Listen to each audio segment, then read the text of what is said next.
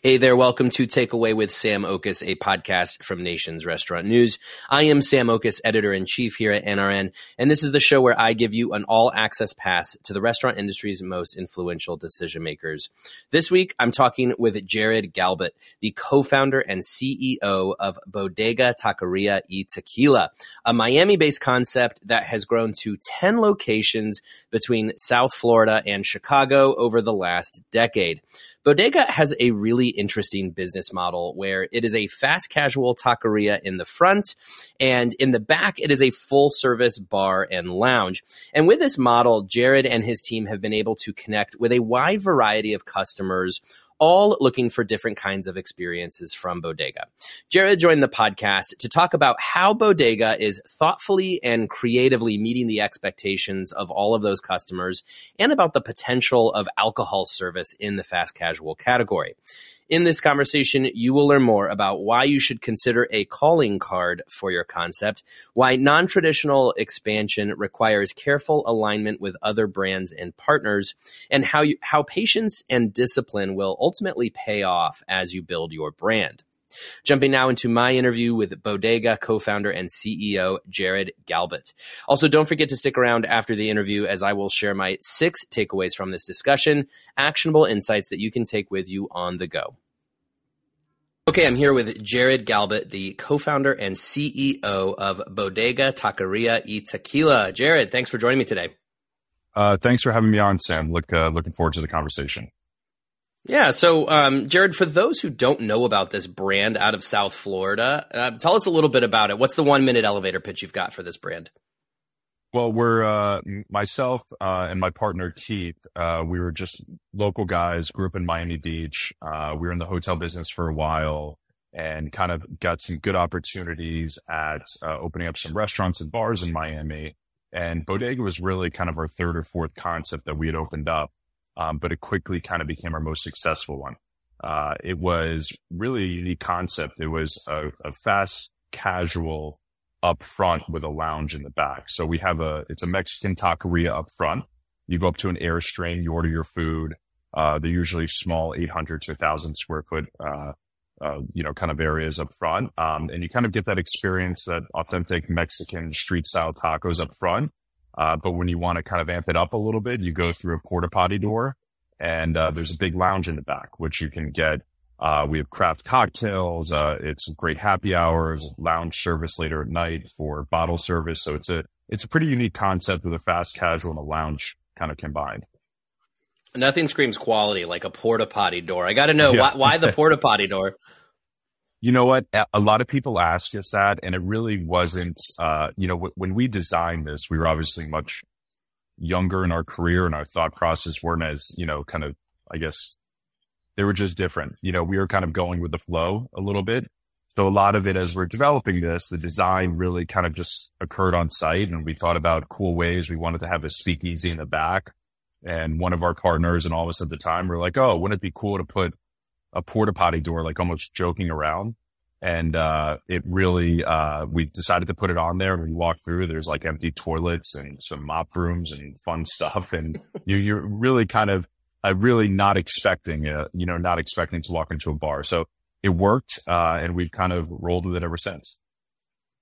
Yeah, I want to break down some of the the language you use for everything, because I, th- I think it's all fascinating when you put it together. But but I know that one of the things is you mentioned the lounge, but you also call this a speakeasy, right? So there's there's some secrecy to it, right? Do, do you how heavy do you promote that lounge in the back? Is that sort of a members only? You have to be in the know, or are you putting that in in front of the guests and inviting them to come back? I think we're really putting it in front of the guests. I think the speakeasy component really comes uh from, I guess, that ten second experiential uh walkthrough, you know, from the front to the back, because out of all our locations that are, are let's say, our full concept, um, you really walk in feeling like you're in, you're going to get street tacos and you're in a restaurant, um, you know, a fast mm-hmm. casual restaurant. But it's usually whether it's a little hallway, it's a porta potty door, you're walking from a restaurant to something kind of not knowing where you're going. Uh, and then usually the entrance to the lounge is somewhat just not apparent. You got to find it a little bit. And we really, you know, we we're kind of really some of the first people to do that. We started that really almost eleven years ago, twelve years ago when we conceptualized um, Bodega. So it's really been a part of our brand, our design, and really what guests expect as they're going from Bodega to Bodega in different cities. Yeah, and as I mentioned, I mean, there are so many terms here that that would seemingly sort of be at, at odds with each other, because as I was researching Bodega, I'm like, oh, this is really interesting, because again, speakeasy lounge, but also fast casual, you know, like those those things typically don't go together. But I guess what I am wondering is, what's the intended service model? What, what's the, I guess, experience you hope most of your customers are there to get? So we offer, you know, and it's funny you're saying that, because we're always, we're always talking about that, right? You know, so as, as the brand's developing and we're going into new cities, you know, we really let the customer and our guests kind of choose what Bodega experience they want. Um, so a lot of people, we have a very loyal lunch crowd. You know, they're coming in there to pick up their food at our locations, or they grab and go, they quickly get tacos. Uh, we have a great happy hour crowd up front, but then there's also a great happy hour crowd that likes to go to the back. Um, and then we have a great after dinner crowd, you know, likes to be there. And then there's our lovely, you know, like our amazing late night crowd that likes to go there and party, you know, sometimes till five a.m. in some of the cities that we're allowed to. So, you know, for us, it's really, we let the customer kind of choose what level of experience that they want. And I think we are a unique concept in that, you know, more and more, I think what you're seeing in the industry and the successful concepts is that people, um, people want high quality food quickly, right? Um, and those are the ones that are doing well. Uh, and they also want a really good craft cocktail quickly. Um, right. So, you know, and they want an experience and, and some good entertainment. So I think that's where we've really fallen into a good uh, niche that, like, you know, we offer both of those. And I think that's what really makes our concept unique to our customers. Right. What is the lunch dinner split? And then what is the number of tickets that have a cocktail as part of it, if you know that? So I would say lunch from our food perspective is probably about, you know, it, it's really broken up to three, you know, three because we're open up late usually at these concepts. So sure. I would say it's about uh, thirty-five percent, you know, probably it's, it's pretty even between lunch and dinner. And then we have a good, you know, thirty-five percent each, and we have a good thirty percent of uh, food comes late night. Very surprising. So we are, you know, yeah. that two a.m. to sometimes five a.m. or it could be twelve a.m. to two a.m. We get not only a great, uh, a very big rush from our late night crowd from our guests, but also surrounding nightlife, um, uh, you know, surrounding nightlife, you know, venues in different cities. Because like, what's better than a taco or burrito at like two a.m. after you've had a lot of tequila or, you know, vodka? Cosign on that. Yeah. Yeah. Yeah. So do, do you have a lot of then cocktails? Like you mentioned, some people come in for happy hour at lunchtime. Like, I guess what I'm getting at is you seem to be a really cocktail forward brand, but as you mentioned, lots of people coming in for these great tacos at lunchtime too. Do you feel like people come in for the tacos and then add the cocktail, or they come in for the cocktail and add the taco? Uh, So I, I, it's, it's a good question. Um, and it's not, you, you know, for us, it's really, it, it's all location dependent, right? So we all have the same offerings everywhere. But if you notice, you come to our South Beach location, you know, we have a great loyal crowd that comes to the food, but also whether it's our tourist crowd, they're coming to get, you know, frozen margaritas with an extra shot, you know, in the middle of the day.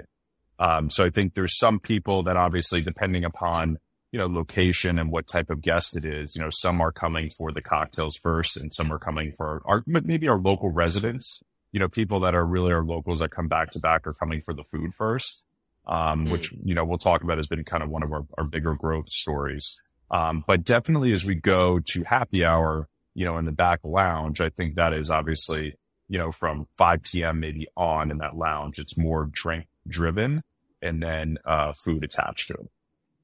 Got it. So if I walk in for lunch and I just walk up to the counter to order some tacos, I can get any of the cocktails from the from the fast casual counter for lunch if I wanted to. Uh, so for lunch, they're limited in terms. So we have our biggest seller is our frozen margarita. So we have a bunch of different okay. flavors, and then you can get a little kind of extra shot of tequila if you want, like a, let's say a little floater. And then we offer our bottled cocktails as well. Um, so we, we try to keep it, you know, limited during, you know, lunch period there where it's either, you know, the margarita, or if you want to get the frozen margarita, And then as we open up the back bar, it's more of a full service uh, liquor concept. Got it. Yeah, I guess where I'm getting at with all this, and I mentioned to you before we hit record, I'm really fascinated by, you know, a fast casual with alcohol service. Um, you know, I feel like there was some momentum for that model before COVID. And then, and then during the pandemic, obviously there was a lot of change too, particularly when it came to alcohol service to go. And a lot of states started changing their laws to allow for alcohol service to go. And you just made that comment a bit ago that people want cocktails quickly. So I'm wondering if you can talk about this concept of, you know, a fast casual restaurant with clearly a very um, thought out, high quality cocktail menu. Uh, speed of service is, is inevitably going to be a part of your promise to customers. So, so tell me a little bit about, you know, how you position these two things. Like fast casual is all about speed and convenience, but then you also have the quality, uh, you know, of your cocktails. H- how do you make that work? And, and then how do you really kind of position, I guess, the brand to your customer base? Well, you know, it's, you know, we talked a little about it earlier. You know, all, all the customers, they want, they want their food quickly. They want their drinks quickly. And what we've really been working on, you know, before actually you mentioned a pandemic, uh, we did not have bottled cocktails. Um, you know, okay. For us, it was the, just the frozen margaritas, and that's what we served up front. And people could also get beer and wine. And, you know, we had the canned, uh, canned cocktails as well from different, you know, different suppliers, vendors. But really what we, what we noticed is that people were fine with that, but they also wanted to kind of experience Bodega a little bit more in their craft cocktails. So we really started putting a focus on our own bottled cocktails, which actually you can get two drinks out of, which is nice. Um, so we serve with a cup of ice. Um, and we, they really kind of took off.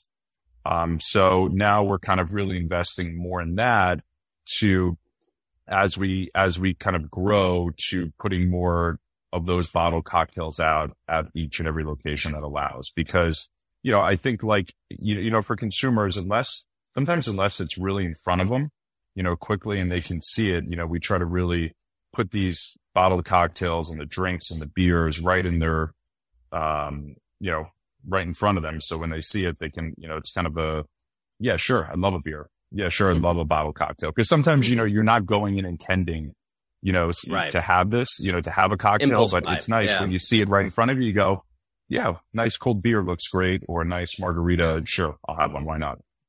Gets me every time, and dangerous yeah. stuff. Me too. All right, you mentioned you mentioned growth. Let's talk about that, because you guys have six locations in South Florida. You've expanded to Chicago.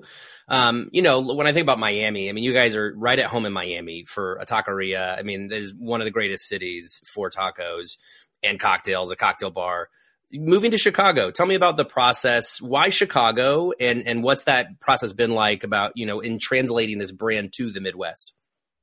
So it's actually uh, pretty cool. And just wanted to, if you include some of our stadium locations, we're actually at ten right now, which is was kind of like an exciting, okay. a kind of an exciting number. Um, Absolutely. And you know, for us, and we, you know, we'll talk a little bit more. We also have some stadiums that we're, you know, like a part of. Um, but Chicago for us, it was kind of a cool story. Um, you know, background for us is I, grew, I kind of lived in Chicago maybe for five or six years. I was during, we, uh, you know, I mentioned a little bit earlier, I was in hotels. So I was a general manager of a hotel up there, uh, worked up there, really, um, loved the city, loved everything about it. It really was actually, um, a nice influence for us, uh, on our food. Um, there was, I used to fall in love with some of the, uh, Mexican, uh, you know, kind of, uh, almost Mexican bodegas. You know, how we're up there that would serve these, you know, tacos on a spit, and it was really authentic and I loved it.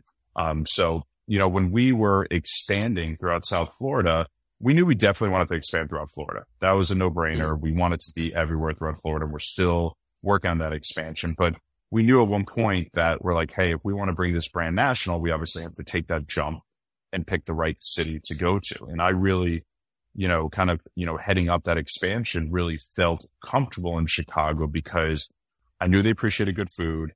To me, the, uh, nightlife scene was somewhat underserved. Um, and I felt like we were, we had such a loyal base of Chicago that when they come down to Miami, um, they used to always beg us to kind of go up to Chicago and, and, and open up, and we'd do well. Mm-hmm. Uh, and they were right. Um, you know, we kind of, you know, it was our first city that we talked about uh, talked about going to, and I went there during COVID.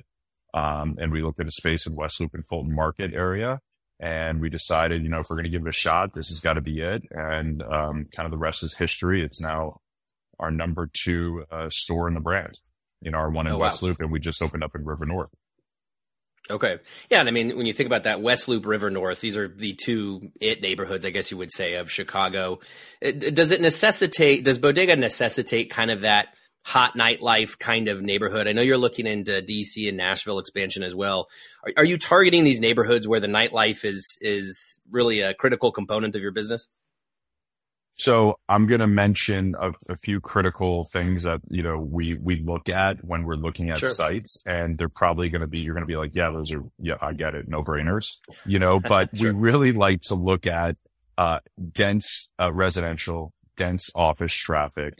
Um, and, you know, potential to translate that into nighttime lounge, you know, like mm. speakeasy. So now you're going to say, of course, everyone wants that, but you know, what, What really that means is for us, we look at, we like, we want to have the office there in re- in residential for a great lunch period. Then we want to kind of move that into a great happy hour and dinner, which is really the main kind of residential component and office leaving. And then at nighttime to make sure there's activity of those people wanting to go out and spend money in the lounge and, you know, go out late night. Um, so, you know, we really look at markets that kind of meet all three of those criterias. Um, and sometimes it's not, you know, we find them, we check all the boxes in the market and then we can't find the space. So we just have to be patient, you know, and, and hoping that spaces come up. But, um, you know, we like to make sure that we get a good base of our lunch business going into the night. And that's kind of our simple formula in our mind. Got it. For operations. Uh, all right. So no, and I know you guys are um, uh, trying a new format, and, and I'm, I'm quoting here from a release about your expansion. Um, and I, again, using some language I find really interesting. So two things that this mentions is that your, I think your Chicago, latest Chicago location, all day neighborhood bar format, and also says open bar floor plan. I'm wondering if you could break down those for me. What What is the vibe uh, of this new prototype compared with what Bodega has been historically? Yeah. So internally, we, we call this kind of like the bar. Um, it's also okay. like our inside name is called our hybrid. So what had happened is when we were going in expansion mode, um, we obviously had a set parameters of what we wanted. I said, all right, I want four to six thousand square feet of a, you know, space. And that's going to be our big bodega. Um, but then, you know, it was very difficult to find to meet all those three criteria I mentioned of four to six thousand feet, get the deal that we want. But I loved certain neighborhoods and locations. And, you know, for me, I, I would look at spaces that are maybe two to three thousand feet. And I said, why can't we fit in here? Or why can't we bring the bodega to this neighborhood? Because I think it's important that we're a part of it. So we started really thinking internally, how, how can we give that same bodega experience in a different format and maybe something that'll help us expand to more residential markets. And that's where we kind of came up with this concept, you know, the bar, that we now have the bar side and the taqueria together. Um, okay. So it's basically that lounge and the taqueria in one space in a smaller format that's two to three thousand feet.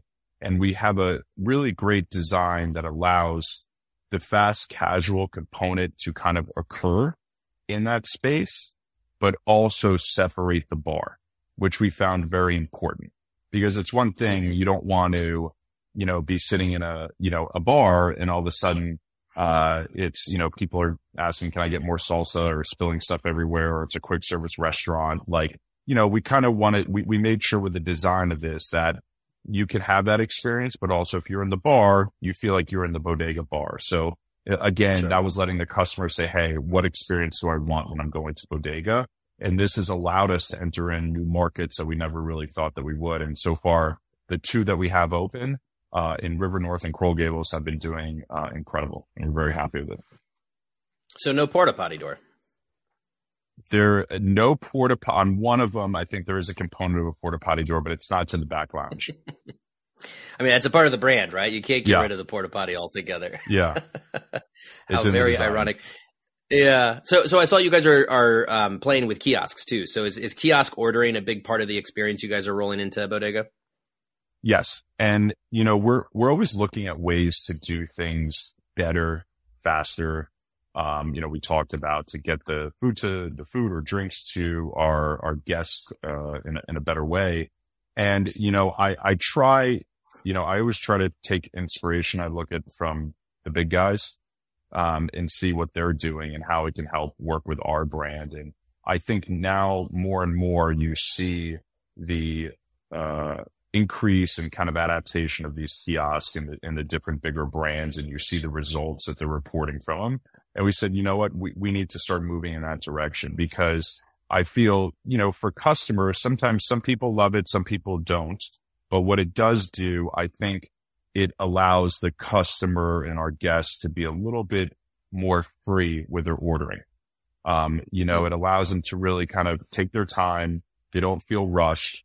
Um, and, you know, with that process, a lot of the times it, it really uh, results in increased, you know, average check size, you know, for each of these customers. Cause, you know, why not? You're looking at it, you know, especially if ordering a taco or nachos, and be like, why not? Let me add on extra this or extra that, or why not a chips and guacamole or a margarita? You know, so these are, we, we found the kiosks to be, um, very successful in the units that we have them in, and we're going to be launching them throughout all of our locations. But they are, um, they're definitely, for everyone out there, it, it's a learning curve, you know, for all the customers. But, mm-hmm. you know, just the advice, you will get through that learning curve as long as the team is trained properly and, and works with the guests. And you'll see then your loyal customers will get used to it, and it'll be um, a very part of the normal operations. So, so to that end, describe to me your, the hospitality component of things and your deployment of your labor. Are you really trying to emphasize the hospitality provided at the lounge, whereas the fast casual nature of the taco bar is, you know, try to keep that limited, especially with kiosks? I imagine you can kind of limit how many team members you have up front. Tell me about how you're, how you deploy the employees to emphasize the hospitality. Yeah, so it, it really, it, it goes down to, you know, it kind of changes a little bit per location, but it's, there, there's always an emphasis on hospitality, even with the kiosks. You're going to find moments that guests, you know, require a little extra attention, you know, from our, you know, team members and help. And so we're always there to assist them. And, you know, our managers step in, or expo, you know, will step in and kind of help, because it's part of that whole area of uh, the food delivery. And so we're always, We're always running on the food side. And then on the, you know, kind of beverage side, and these, let's say these new concepts of the bar that we're talking about, you know, guests can also choose to have full service, which are able to sit down at a table and they can order off a Q R code. And then they have a server that will come and serve them. They'll bring them their food. It'll get them drinks. Um, so we really, the hospitality is there on both sides. But we also offer a little bit of full service, you know, for our guests coming in the bar. And then if you just want that quick service, there's still the ability of our team to help you out and, and provide uh, the level of hospitality you would expect from Bodega. I love the sort of choose your own adventure nature yeah. of, of what you're providing. You can sort of pick what, what experience you want. Um, so you mentioned something, you know, adapting the model according to the real estate that is available to you. And, and what it makes me think of is how, it seems to me you really have kind of two distinct brands here. You have a cocktail bar brand and you have a taco brand, which obviously go very well together. But have you explored the notion of expansion with these things individually? Like if you get a fifteen hundred square foot space that's can't miss, do you pop the taqueria in there and not do the cocktail bar, or vice versa? I'm just curious if you thought about these as two brands, or if they're always supposed to be one brand. So I think the overarching brand will always be Bodega Taqueria Tequila, but we're starting to brand each of them kind of a little bit separately. You know, what we find is anytime we enter into a new city, people expect to have that full Bodega experience initially. So as we're going into new cities, really our first one will be the big one that you'll see at South Beach, or some variation of that with a lounge in the back. And then as we expand to different um, areas of that city, we will provide the bar concept slash hybrid, which will, um, you know, be, I, I guess you could say there'll be more of those throughout the city, but having one main core one with the lounge in the back. Gotcha. Kind of a hub and spoke model, if you will. Yes. Yes, exactly. Okay. Got it. That's the exact so, no, term again, we I use internally. That's a, yeah. Okay, yeah, it, yeah. It, and it, it's that's cropping up more and more. I love this model. I've heard a few other folks uh, mention this, and I think it's really smart. So, you, I, like I mentioned before, you guys have talked about D C and Nashville are, are anticipated to open. Same idea then? Do you come in? Do you open the hub? Do you go with that big location? And then every market you go into, I, I suppose inevitably you kind of have to go big on the market to justify the team you build out there. Is that kind of the plan? Yes, and that's the plan right now. I think as the concept of the bar, the, the hybrid concept becomes more defined, I'm also not fully opposed to going into new markets with a couple of those and not having the full one. Um, but, you know, right now, that is the plan in those markets are currently um, for our uh, D C location and for our Nashville location. Those will be the full concepts that, you know, our our guests and customers uh, have experienced in the past with Bodega. Got it. You mentioned before the arena uh, presence that you guys are in a couple of arenas. Explain that to me. I mean, when I think about stadiums and arenas today, of course, we all know they they really upped the uh, ante on quality. Uh, you know, by and large, brought in a lot more local operators. But I also think to myself, you know, a stadium is is inherently going to be necessitate very fast service. Um, which, I, of course, you've talked about sort of the speed, uh, the need for speed with Bodega, but tell me about how you can put this operation into a stadium and make it work. So we work, you know, it, it wasn't, uh, you know, it's what, it wasn't something at the time we anticipated doing. You know, uh, mm-hmm. we were pretty, we became close with, you know, our first one was at the, uh, it's called the Kaseya Center now, before it was American Airlines Arena. Um, and we got introduced to the Levy Restaurant team there and, uh, the Heat. And we, you know, had, to, we were doing events with them and became kind of close. And they said, hey, we'd love to open up a bodega, um, at the arena. We think it'd be great. We're upgrading our food and beverage. And we said, we'd love to be a part of it. Um, for what started as one, we got up to four or five of them, uh, you know, at, at the location. And it just became, we became one of their largest uh, vendors there.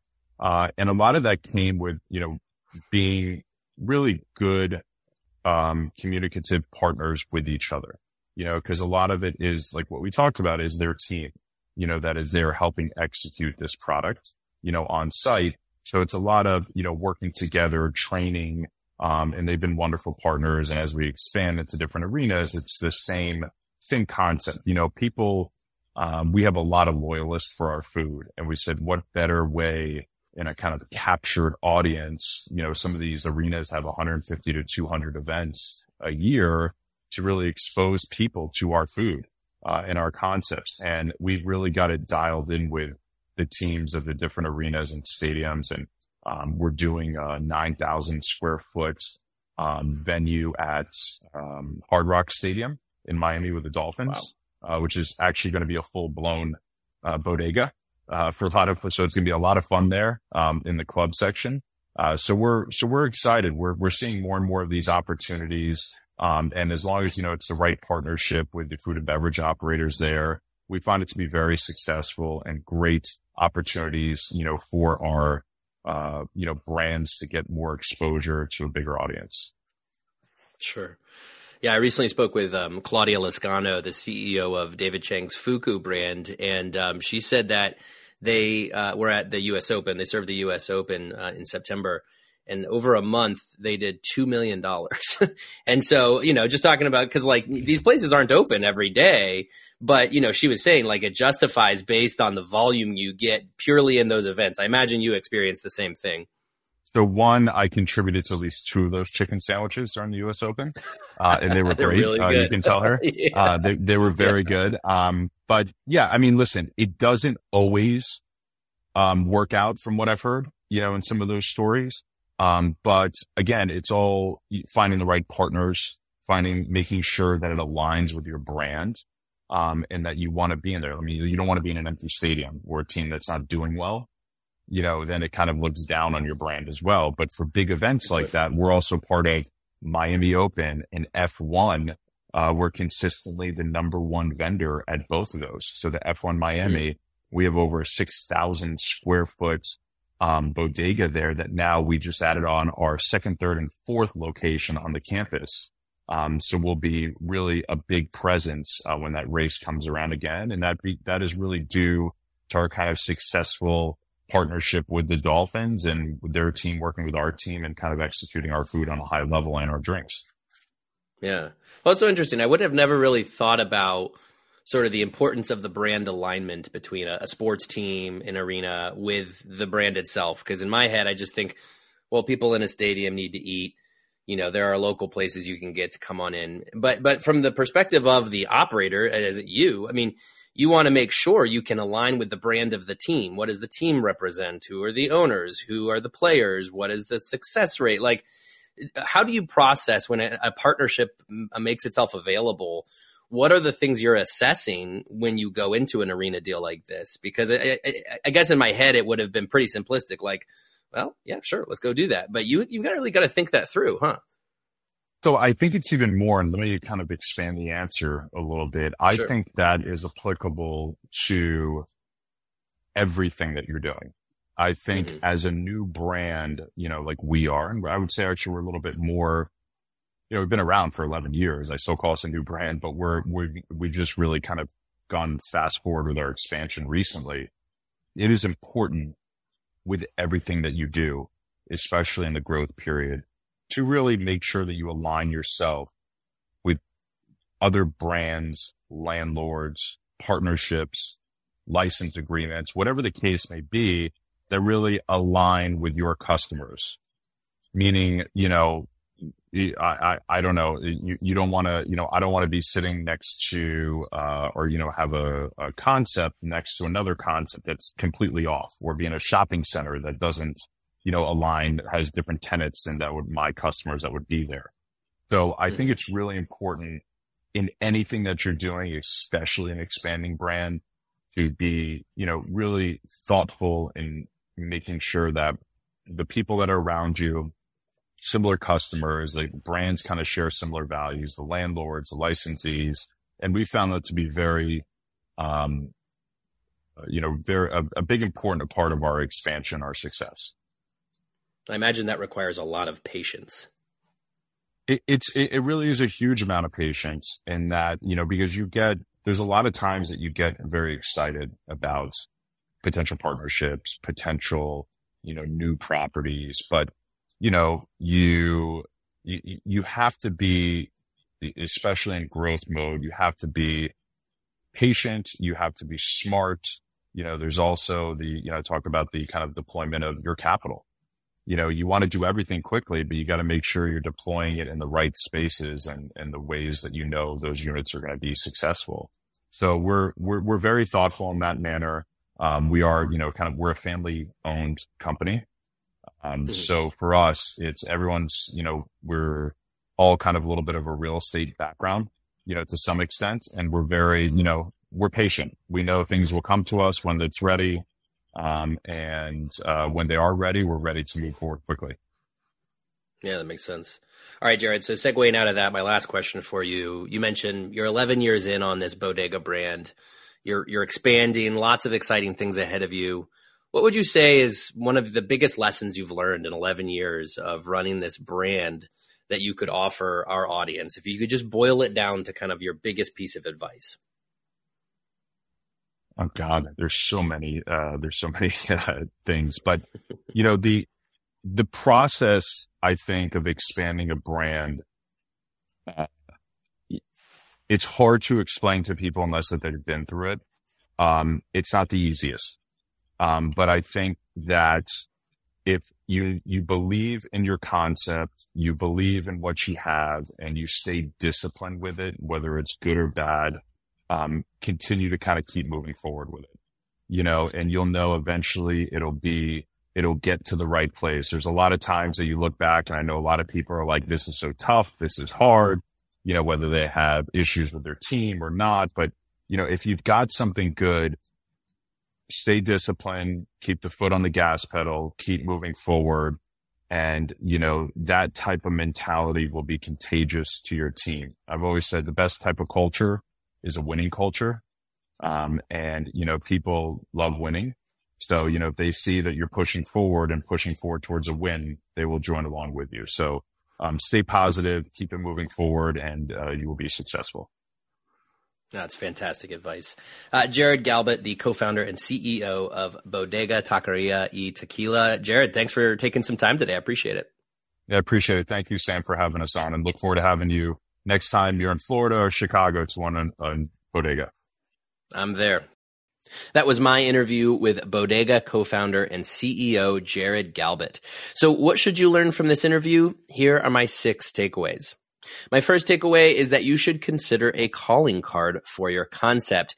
What I mean by that is a signature element, a design, for example, uh, within your restaurant uh, that is exists around all of your restaurants and is kind of a fun, tongue-in-cheek, playful thing to tie all of your restaurants together and be that little wink or nudge to your customers. You probably know by now what I'm referring to from this interview. Yes, I'm talking about the porta potty door.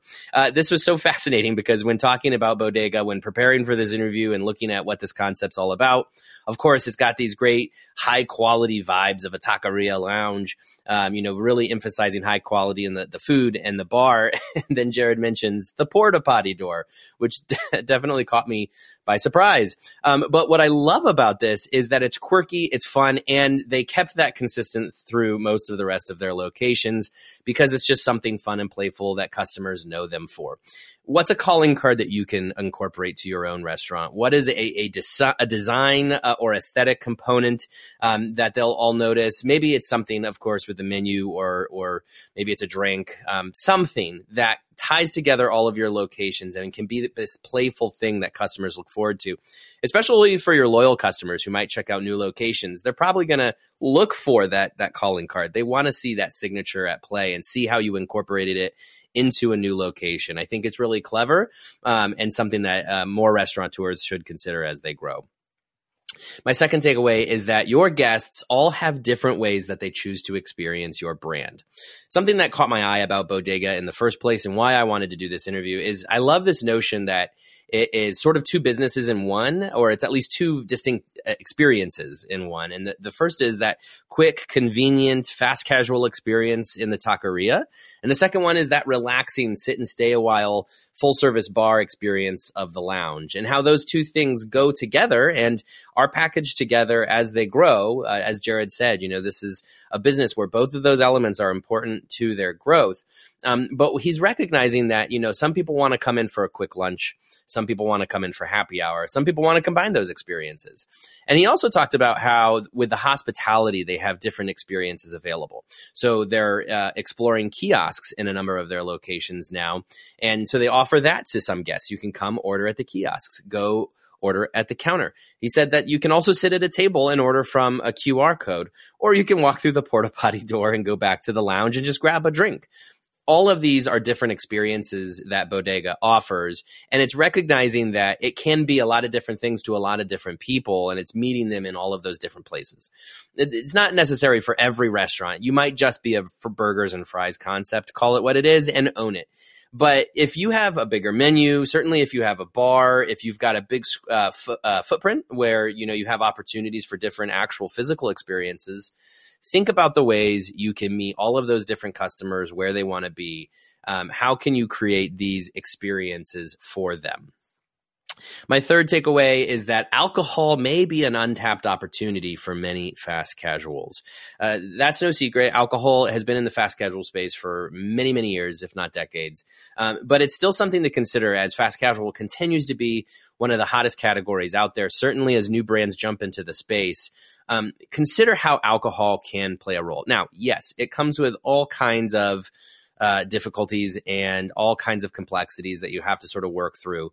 Um, and it might be a little bit harder to scale a concept that where alcohol is an important part of it. But I love what Bodega is doing with their alcohol program. I mean, for starters, just the fact that they have a bar and lounge as part of the concept means that you you are opening up the, you know, evening and late night uh, day parts for business and giving a totally different experience than a traditional fast casual taqueria might offer. But even for those folks who are coming to just get the tacos, you know, the innovation in the bar is so interesting. They have these house-made cocktails that they're bottling, which I think is a really interesting idea. And as Jared said, you know, that kind of changed people's notion of how they wanted to come and experience Bodega. Um, there's all kinds of ways in which you can use alcohol to your benefit to create a unique experience, to create obviously unique uh, menu options. And it might be time for you to consider it if you've been leaning that direction, because uh, as we've talked about, uh, you know, a lot in the last year or two, there are a lot of customers out there that, yes, they might do delivery sometimes, but they still want some place to go. They still want to have an, an experience, a physical in-person experience. And for many of them, alcohol is going to play a role in that. How do you fit that into your menu and your experience in a creative way that's fresh, that's unique to your brand? If you can figure that out, as Bodega has, it can really be an exciting opportunity for your future growth. My fourth takeaway is that a smaller secondary prototype can help you fill out a market. Um, I've had a few conversations recently about the hub and spoke model, um, which is nothing new, but I think really interesting that more people are talking about taking this approach. Um, because essentially, um, the hub and spoke model, you have a centralized location in a market that might be a bigger location. You know, it might be uh, a bigger menu. It might be certainly a bigger footprint. Maybe you have multiple sort of elements going on, like, for example, with Bodega, with their taqueria and lounge. And then you fill out the market with smaller Uh, footprints. Maybe if you're full service and your your your hub, your spokes might be fast casual, or maybe it's just if you're a six thousand square foot location at your hub, maybe you're a two thousand square foot location on in the spokes. Um, but the point is, is that it's a great way to fill out a market to have that one centralized location um, that can really bring uh, that new market.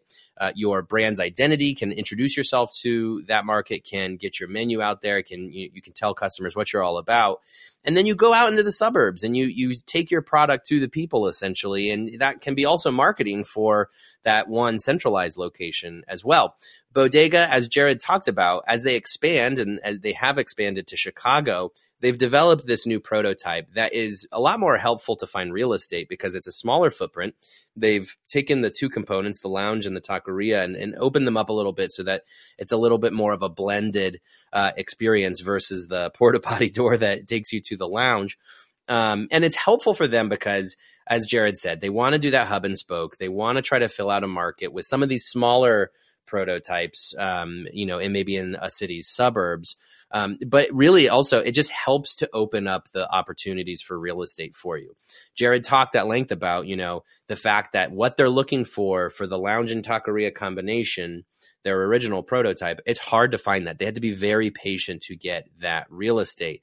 But by having the secondary concept or, or prototype, It, it really opens it up a lot more. So something to consider that, you know, you might have one prototype, you might have one very specific idea of where your brand fits in a marketplace.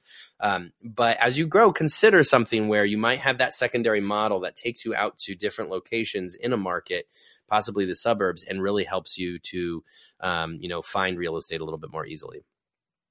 My fifth takeaway is that non-traditional expansion requires careful alignment with other brands and partners.